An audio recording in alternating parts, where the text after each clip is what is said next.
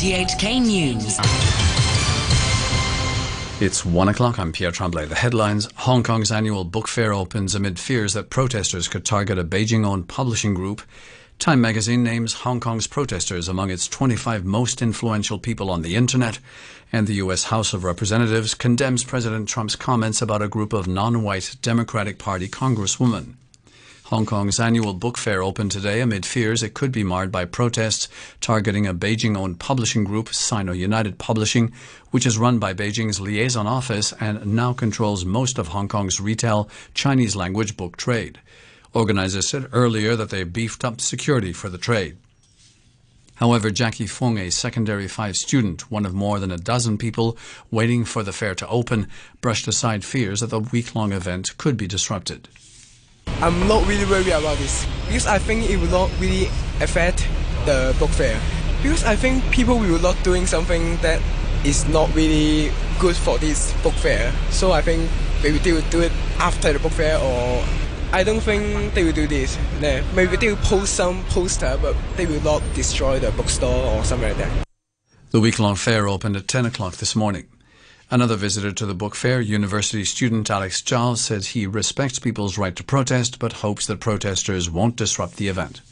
I don't worry about the protest because uh, in here they cannot do a lot of things that just like ruins their, their time. So I think I don't worry about it, but I hope they will not affect a lot because I also know that they are they are going to do something just like in in some countries they are going to have some protests. So I hope they will not. I hope they will not have a big trouble or big effect to our exhibition and also to our citizens.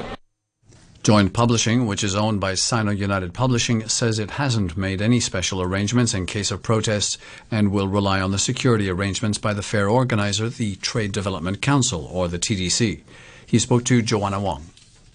We don't have any preparation for the security. Just um, we according to the uh, TDC. Yeah, uh, we don't have any security uh, extra. Yeah. Are you worried that there will be inconvenience or even uh, chaos? We are respect uh, the freedom of uh, speaking of the the peoples, so we don't we don't have any preparation for for that. The U.S. news magazine Time has named Hong Kong's protesters among its 25 most influential people on the Internet.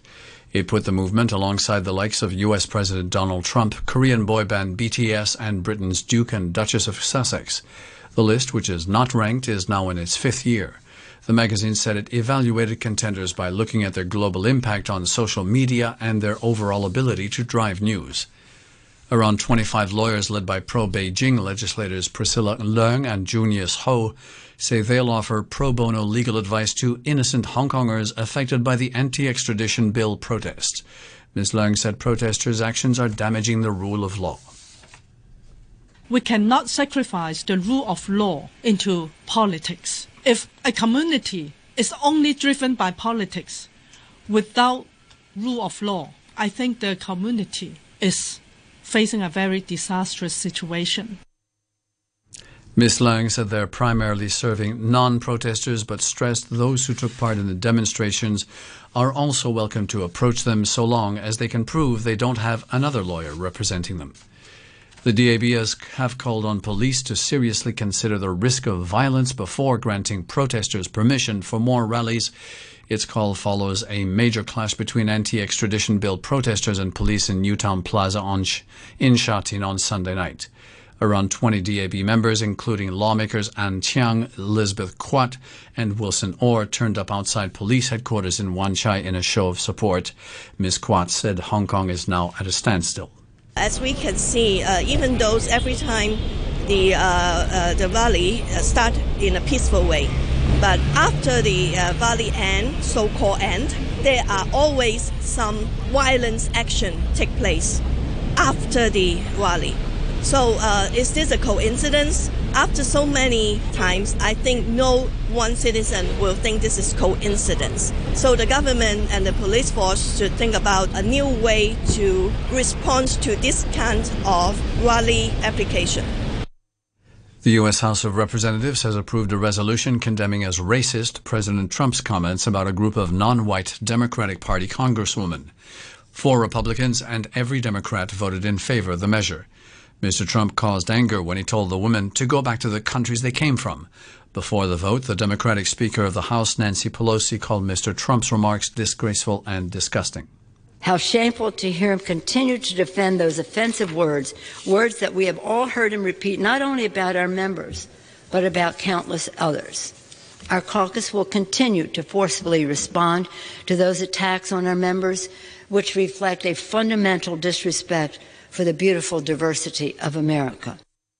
U.S. press reports say a new immigration policy introduced by President Trump has left an estimated 19,000 asylum seekers stranded on the U.S. Mexican border.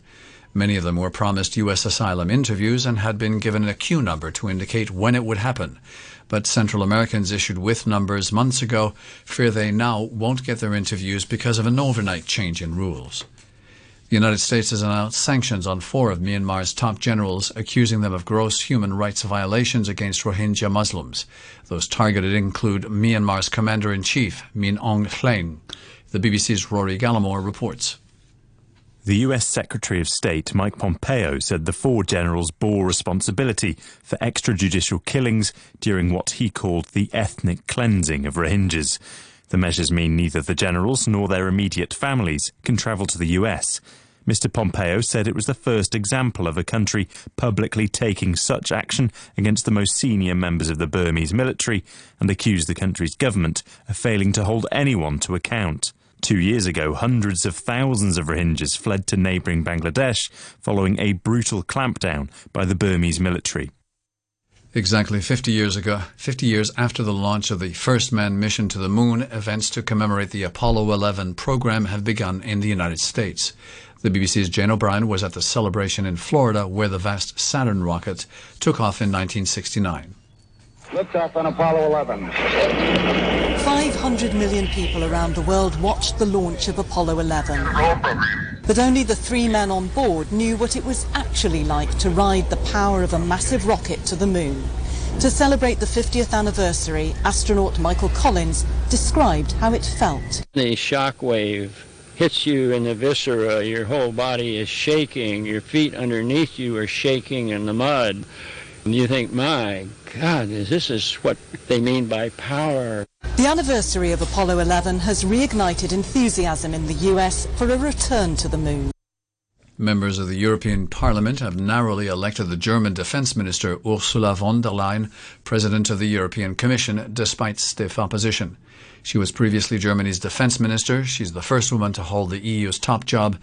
Ms von der Leyen appealed to all sides to work together. The BBC's Damian Grammaticas in Strasbourg has more. European leaders will be breathing a sigh of relief. It took days of fraught negotiations and a difficult compromise among EU countries to nominate Ms von der Leyen, a German conservative and close ally of Angela Merkel. Before the vote, she tried to appeal to pro-EU and left-wing MEPs, saying the EU, under her direction, would defend democratic values, protect the rights of refugees and prioritise the fight against climate change. She scraped through with 383 votes, just nine more than the minimum required. Green politicians voted against her, saying her promises to tackle climate change didn't go far enough. But David McAllister, a German MEP, said she was the right person for the job.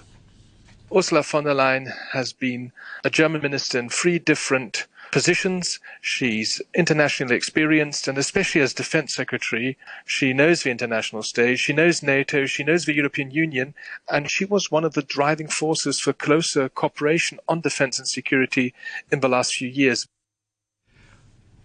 However, Green politicians complain that von der Leyen's promises don't go far enough. Philippe Lamberts, an MEP from Belgium, says she's the wrong person for the job it seems that on crucial issues such as climate, she doesn't grasp exactly the reality and she has no opinion of, of her own. So obviously she was peddling to various audiences, including ours, but without having a very uh, clear view as to what needs to be done. Research suggests that chimpanzees can develop the same sense of bonding as humans when watching a film or television. A study at Duke University in the United States monitored pairs of chimps in captivity as they watched a video. The BBC's Sean Coughlan has more details. The study put chimpanzees in front of a video, letting them watch what previous research had shown to be their favourite subject, which was film of other chimpanzees. The scientists from Duke University found that when chimpanzees watched together, it made them more likely to bond with each other afterwards, such as staying close together and touching. This idea of being an audience and enjoying watching with someone else had been thought to be uniquely human. And in a world of social media and people plugged into their mobile phones, the study suggests that experiences are richer when people are watching and listening together. South Korea's finance minister has warned that a worsening dispute with Japan could undermine global economic growth. Hong Nam-ki urged Tokyo to abandon restrictions on exports of materials used to make computer memory chips. He said Seoul was drawing up plans to reduce its dependence on Japanese components and chemicals. South Korea says the row is linked to its demands for compensation to be paid to victims of forced labor during Japanese colonial rule. Japan has insisted that the export restrictions are solely about national security. The largest mainland live streaming platform, Douyu, has priced its U.S. initial public offering at the bottom of an indicative price range. It raised 775 million US dollars, still the largest listing by a Chinese firm in the United States so far this year. The company, backed by internet giant Tencent, put the IPO on hold in May amid a global market sell-off stemming from Sino-US trade tensions. The IPO was also a test of investor demand for Chinese stocks after Anheuser-Busch InBev called off the Hong Kong listing of its Asia-Pacific brewing business due to weak orders from some US fund managers. Currencies, the US dollar is trading at 108.16 yen, the euro is standing at 1 US dollar and 12 cents, the pound is worth 9 Hong Kong dollars and 69 cents. A short time ago, the Hang Seng Index was at 28,533. That's 91 points down on the previous close. Turnover stands at $34 billion. Sports, here's Adam Jones. The British boxer Amir Khan has claimed that he and Manny Pacquiao have signed up for a fight and are targeting a meeting in Saudi Arabia later this year. The BBC's Joe Parsons reports. Britain's Amir Khan says he's agreed a deal to fight Manny Pacquiao in Saudi Arabia in November. However, Pacquiao's team have denied any deal is in place. A proposed fight between the two was set for 2017 but fell through. Pacquiao, one of the greatest fighters of all time, is the only eight division world champion in the history of boxing and has won 12 major world titles. Pacquiao is first, though, scheduled to face the American Keith Thurman in Las Vegas on Saturday. Manchester United's preseason tour is taking place under the uncertainty over the future of a number of their star players. Record signing and World Cup winner Paul Pogba has expressed a desire to leave, and striker Romelu Lukaku has been linked with a move to Inter Milan.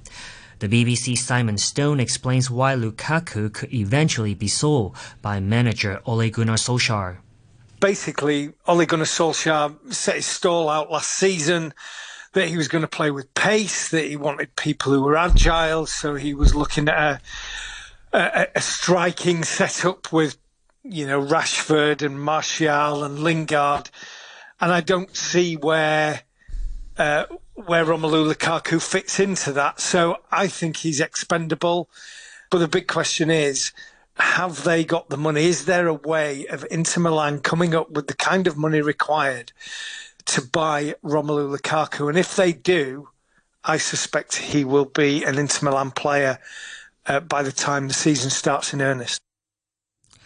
Four-time golf major winner Rory McIlroy says he's looking forward to playing in the Open on home soil.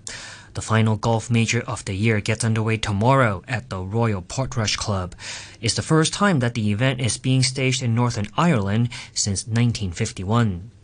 I never had a putt on the putting green at Holywood Golf Club to win the Open at Portrush. It was always to win the Open at St Andrews or Muirfield or wherever. But I think it does say a lot about the country. It says a lot about the golf courses here. I think living here and growing up here, I took for granted how good the golf courses were. Um, so to get back, I you know, obviously I only get back a couple of times a year now, and, and I want to take advantage of the fact that Portrush and Royal County Down and all these great courses are, are on our doorstep. So you know, it does. It says a lot about the country, and it it says a lot about the times that we're able to to host such a big event here. Cycling's Tour de France resumes today following the first rest day of this year's race with the French rider Julien Alaphilippe wearing the leader's yellow jersey. Britain's defending champion Geraint Thomas is second in the standings. He's 1 minute and 12 seconds behind. And that's your look at sports. Adam Jung reporting. That ends the news from RTHK.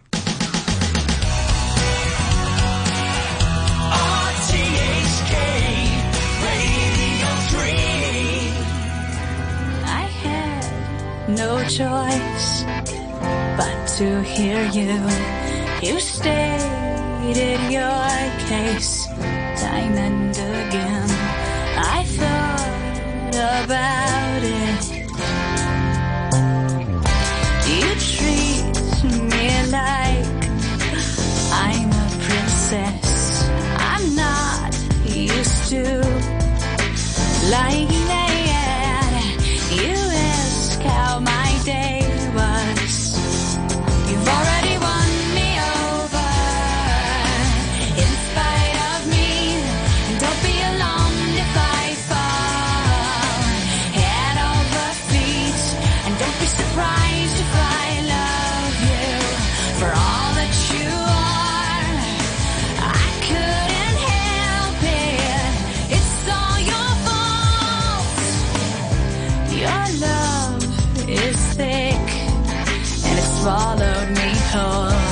yourself.